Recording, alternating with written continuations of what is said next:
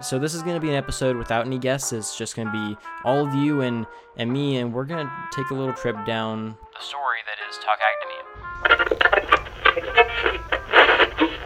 Yeah, TikTok's kind of fun too, because um, like you were saying, like uh, just see how what the other TikTokers are doing, and then try to apply it from an ag viewpoint. So it's like jumping on some of those TikTok trends and trying to make it applicable to cows and dairy and farm life.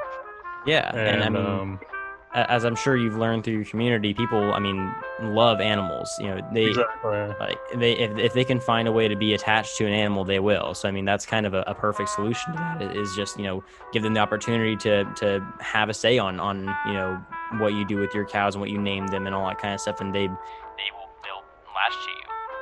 Yep, exactly.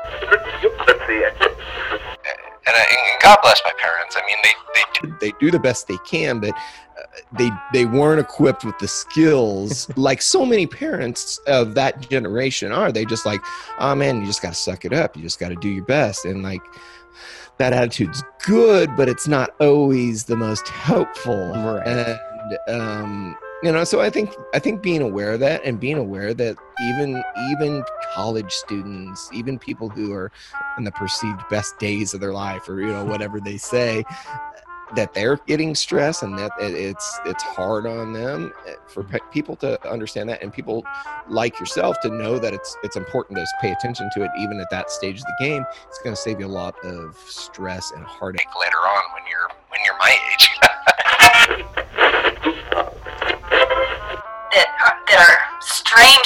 Because you know I, I live on a small farm.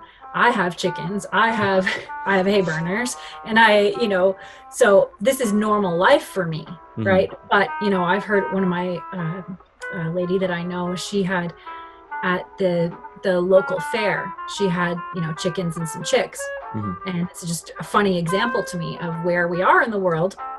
So she said to me that she had this this cage with a, a hen and some chicks and this little girl walked up and was like, "Oh, the chicks look so cute." Oh, and they're all huddled up to the hen. And the little girl goes, "Mom, what are those what are the chicks doing?" And the mom said, they're drinking milk oh no. And we are live. So come join us for season three of Talk Academy. We hope to see you soon.